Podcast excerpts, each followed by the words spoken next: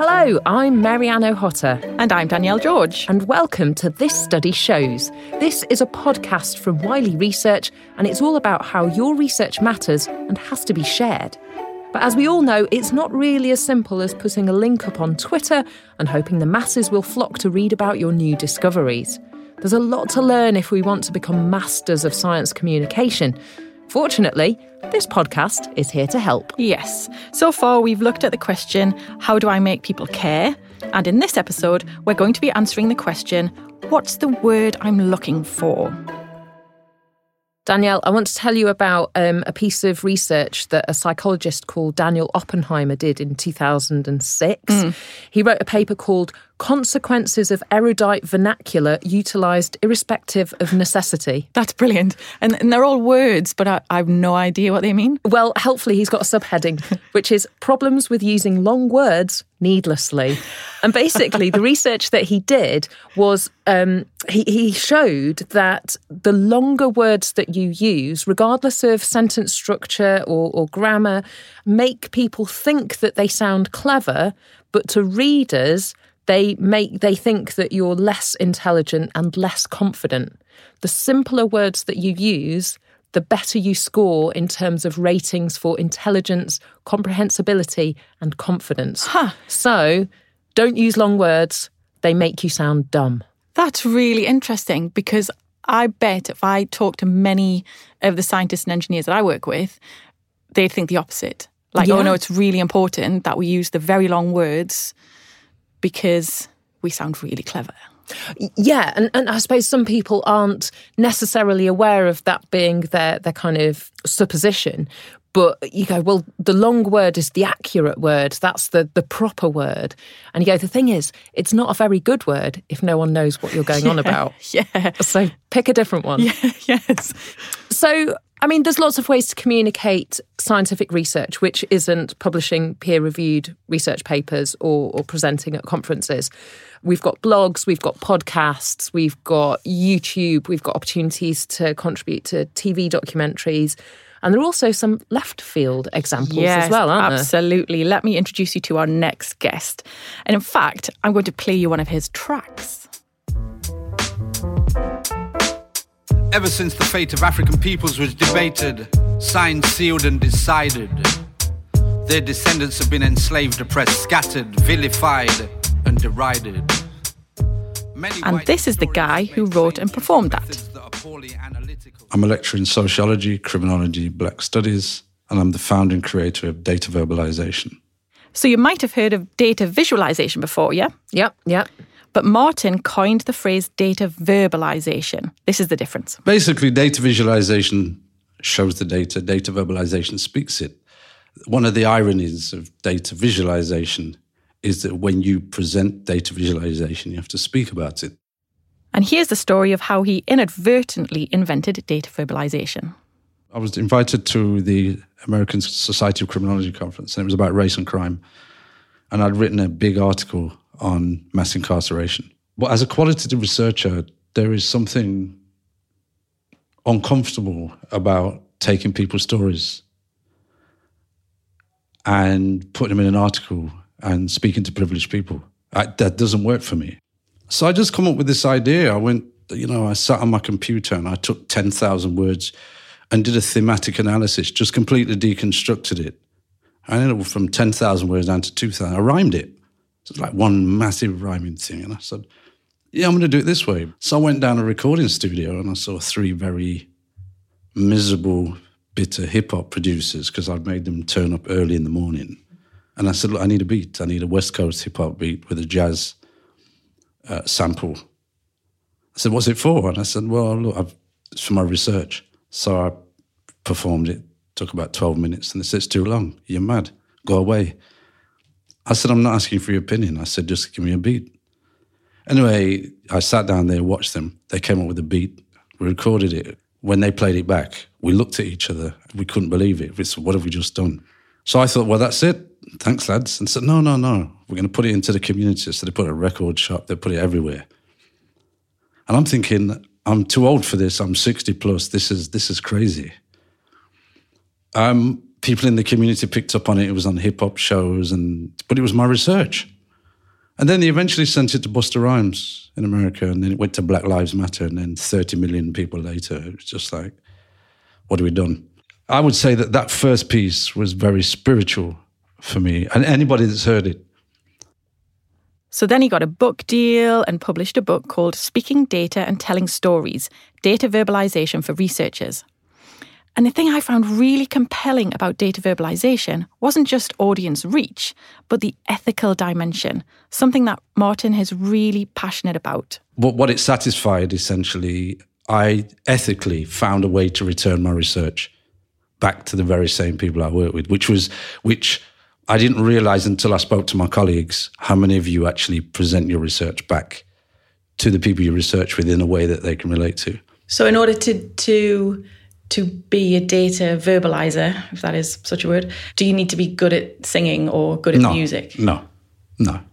The beauty about data verbalization, I can go to a hip hop artist who's proficient in hip hop and give them a research report and show them about thematic analysis, and they can do it themselves. This is about collaboration. This is about working collectively. It's not about experts. Mm.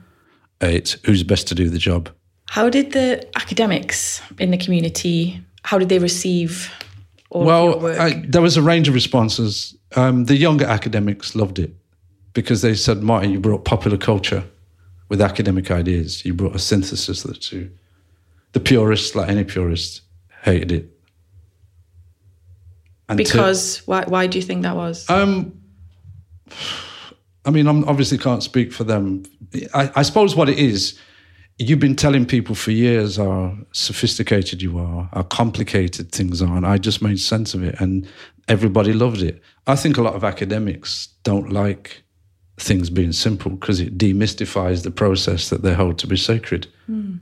Listening to you now, I'm utterly convinced that what you do is is amazing and it has so much uh, societal impact, social impact, and what I'm worried about is I, I go back to my office tomorrow into my ivory tower and I'm driven by the metrics such as the, the Research Excellence Framework, the REF, which is the, the metrics that I use in British universities, um, but there are the, the equivalents in other countries too. And I have all of these pressures on me as an academic, and your thing becomes something that would be lovely to do, but I just can't do it. How do you square that circle?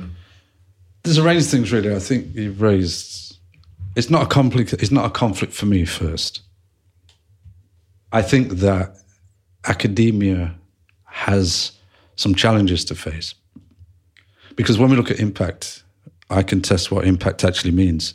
Impact tends to mean a few important, relevant uh, journals, um, opinions that form the basis of contractual obligations in terms of research which I'm not going to argue with that. And I think that historically, whether it's the Lancet, theoretical criminology, they're really important. But they have no validity within areas of social science. You can have a hundred four-star journals. You haven't brought knife crime down, um, a cure for drugs, violence against women, murder in the under fives. So it's about context and orientation. So data verbalization doesn't purport to be all things to all people. So what as as researchers, as science communicators, what could we be doing right now to to harness the power of data well, verbalization? The, the first thing is is first ask who's your audience. I used to think, you know, when I do conferences, you know, when you're in your forties, you hear the applause and the standing ovation if you get one, and the PowerPoint, and 15 people stay behind and say, Can I have your card? And do you want to do some joint research? I think that that's not my audience. We have to recognize that the audience is not just your peers.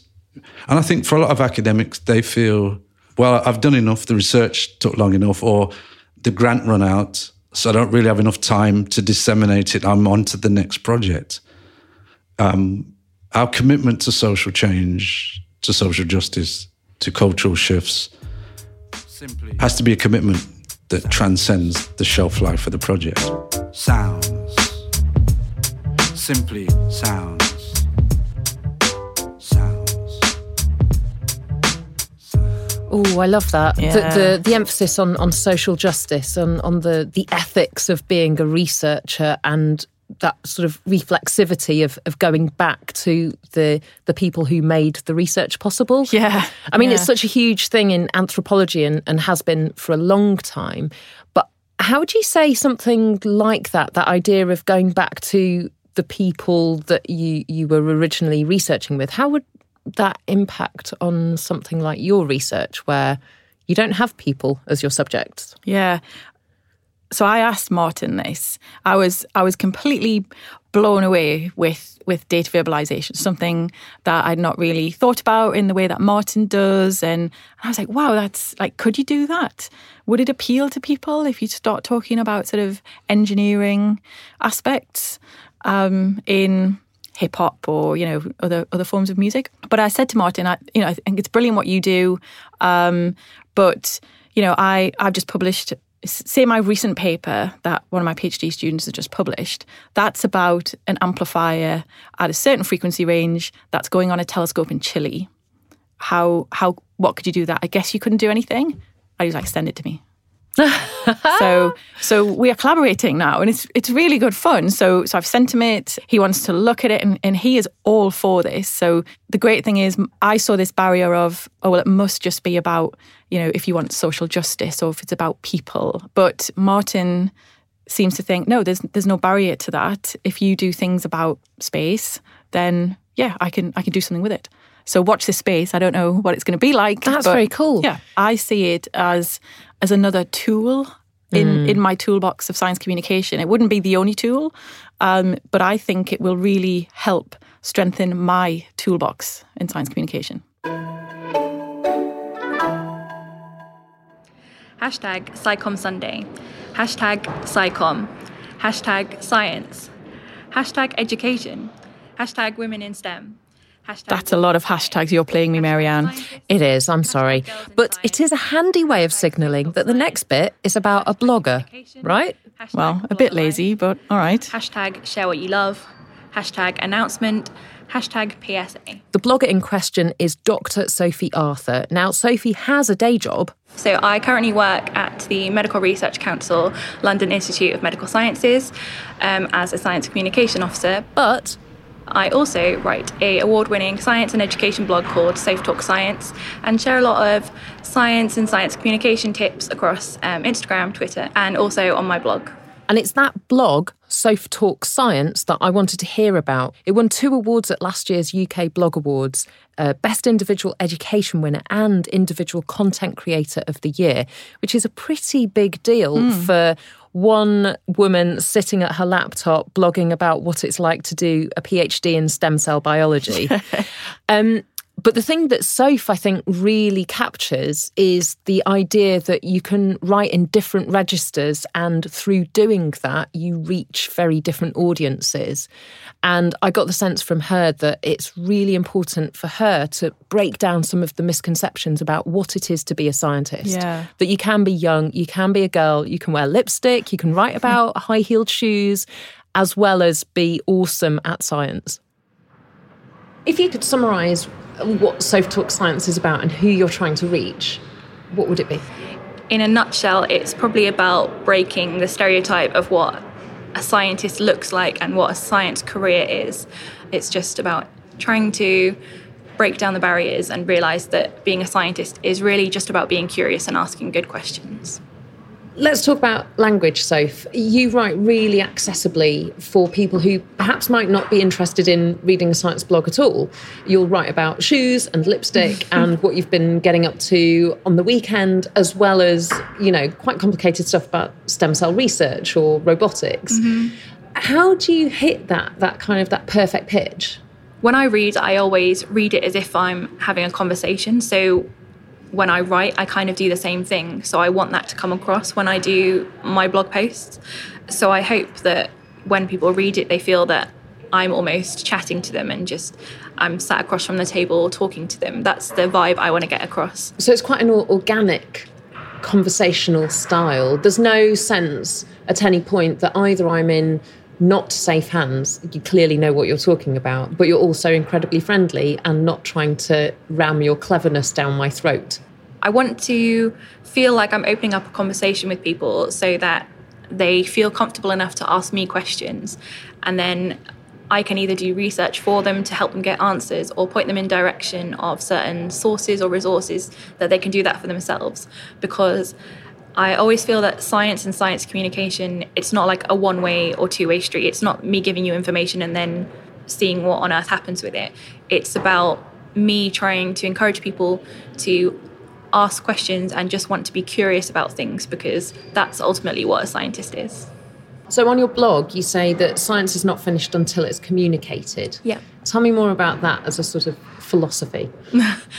if you are a researcher based in the lab, you might do your experiments, you publish a paper, and then you might use that paper to then try and get your grant applications. And it's this whole cyclical process when you're trying to get your grants, being able to communicate your findings and your intentions better is going to help the success of that. Even if you're using a science communications department to help you share your latest findings in the press, you have to be able to communicate effectively with them so they can do your research justice. What would be your top tips for people who were thinking about setting up a science blog? Have a load of content ready before you publish and don't think that you have to have the exact final format when you begin. My blog now is completely different how it was a year ago, let alone when I started three years ago.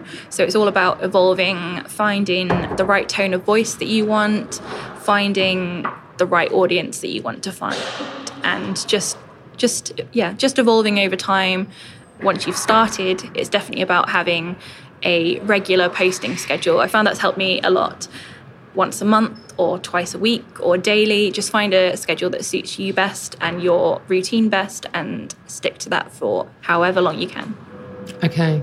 So don't do it as an ad hoc no, here and there thing. No, it definitely doesn't work that way because you either put pressure on yourself to keep doing it and then it affects your daily work life or you don't see the results you're perhaps expecting straight away and then it puts you off that way. So I think keeping to a schedule, realizing that things take time to take off, um, and don't expect millions and millions of views from your first blog post.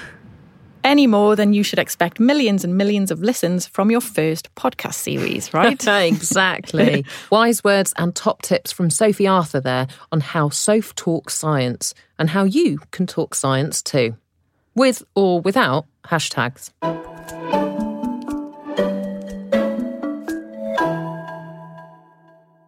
So, in the room, we are joined by a man. This man came up with a very good game where you write about your work only using the 1000 most common words. And the reason I am talking like this is because I'm trying to do it now. Good work. Thanks. But it's actually really hard to do, especially because the name of the man isn't one of the most used words. so, can we pause the game, please? can I introduce Theo Sanderson? Hello, Theo. Hello. So, tell us about yourself, Theo. Uh, I am a scientist, I'm a geneticist, and I like to make strange things on the internet. So you're a geneticist, but what you've come up with is a, a, kind of an interface online that anyone can access for free, where you can translate any kind of complex idea into very simple words. This is called the Upgoer 5. Why has it got such a weird name? Right. So Upgoer 5 is a web comic on XKCD, this sort of famous geeky web comic. And it's called Upgoer 5 uh, because it refers to the Saturn V rocket that brought people to the moon and so on. Um, but Randall Munroe, the, the creator of this comic, has attempted to draw you a diagram in this comic of the rocket, but using only these thousand most common words in the English language. And so you get these bizarre um, labels like uh, this is the cold air for burning, uh, or this is the part that stays on the other world, it's still there.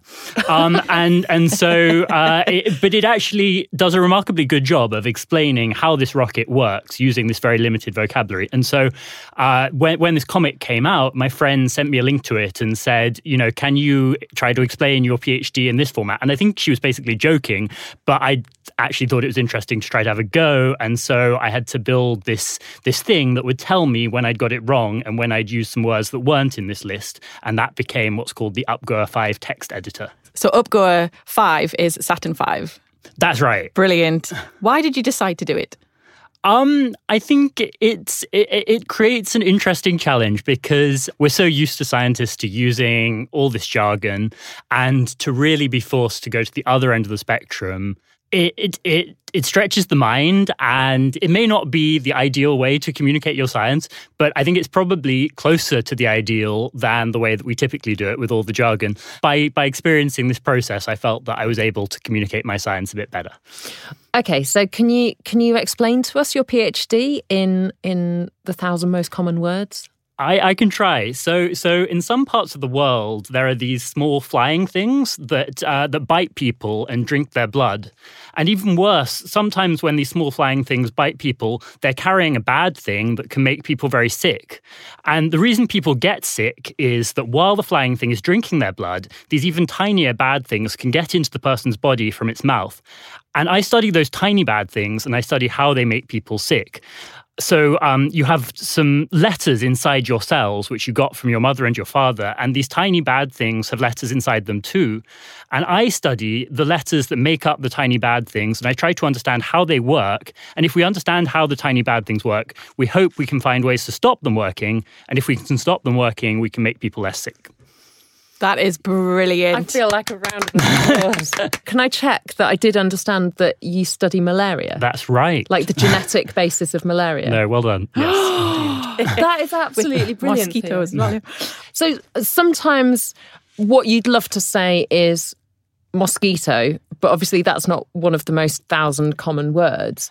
So, I mean, is this kind of a, a useful thought experiment and a bit of humour, or is there some kind of validity in it? Do we end up sort of uh, muddying the meaning because we're trying to get round using the most obvious word? I mean, clearly it's not the future of communication. I think I think you're absolutely right. Um, but I think that by proving to yourself it's actually, in some sense, with a bit of time, it's remarkable how far you can get with these explanations.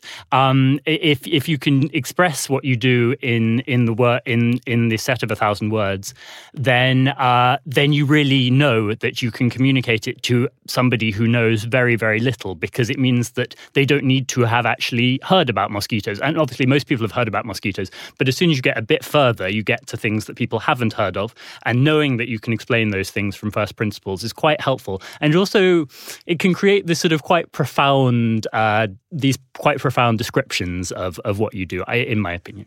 And what's been the response to this challenge? I mean, it, has been taken up pretty well. So, um, so this was a few years ago, and it's now had more than a million hits. Um, and and there have been uh, these science conferences that have uh, started running sessions where people are forced to only use this very limited vocabulary for the conference session.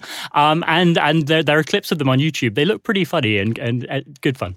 That's brilliant. I'm I'm struck by. Um, the original Upgoer 5 um, illustration at the bottom where the um, the kind of what are these rocket launchers? The, yeah, the kind where, of, where the gas comes. The out. big burny bits at the bottom of a spaceship. Fire comes out here. it says lots of fire comes out here. Yeah, um, and then it says this end should point toward the ground if you want to go to space.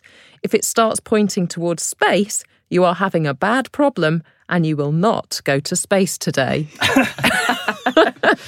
ah, so space is one of the words, is it? I think it is. Yeah, all right. So I might, so. I might there's the hope. To, Should we yeah. try you? Well, maybe. Okay, let me pull work. up. So, so this um, Upgoer 5 text editor, you go to splasho.com forward slash Upgoer 5, the numeral 5 forward slash. Okay, Danielle, tell me what you do. Let's try and do this together. Okay. Um, so I design amplifiers for radio telescopes. Okay. And what do the amplifiers do? They're amplifying the weak astronomical signal so that when when you collect all of the data, that signal is stronger. And why are we doing that? For space exploration. To so understand can... the universe. Oh, okay. So we, we want to explore space and we need your instruments in order to do that. Yes. And okay. you make plans for the things that make the make something bigger, I guess. Is, is that right? Um, I wonder if we might have to lose the concept of amplifying very weak astronomical signals. you know, for the three year olds.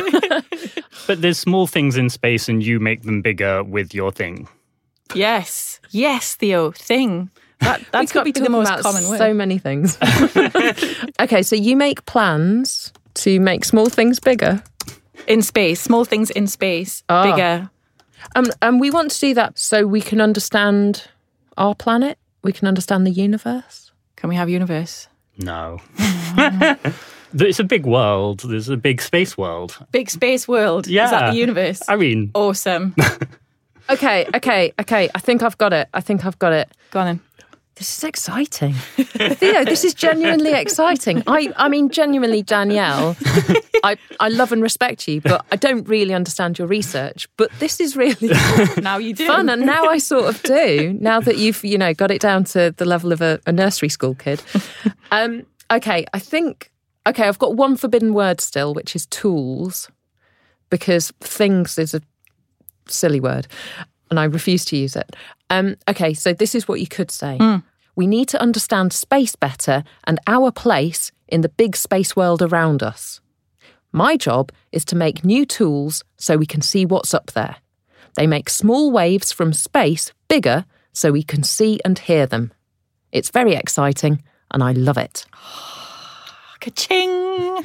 Is Love that going to go up on your um, website now? Totally is. Yeah. That's brilliant. Theo, I absolutely love this as a, as a kind of a thought exercise and an exercise in in sort of communication clarity. It properly makes you unpack what it is that you say and genuinely think about what's important about what you're trying to communicate. No, I think that's absolutely right. I think that's that's really what I appreciate about about the exercise of doing it.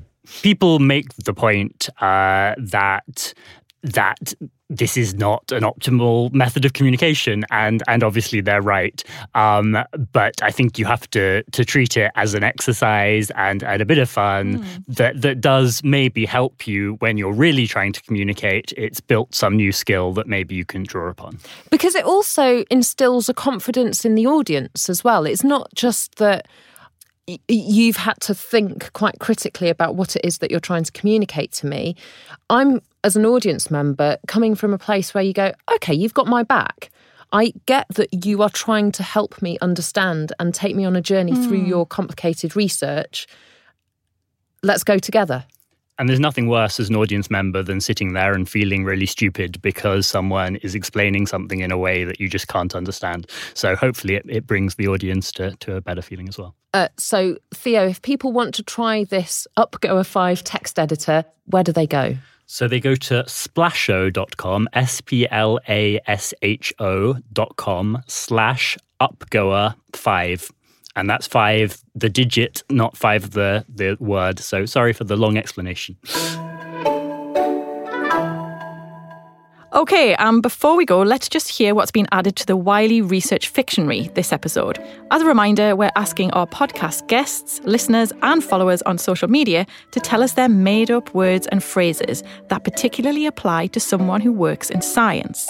So, this is Sophie's addition to the Fictionary. So, the word I'd like to contribute is perpetative strain injury, which I use to describe that ache you get in your thumb after you've been pipetting in the lab all day, over and over and over again.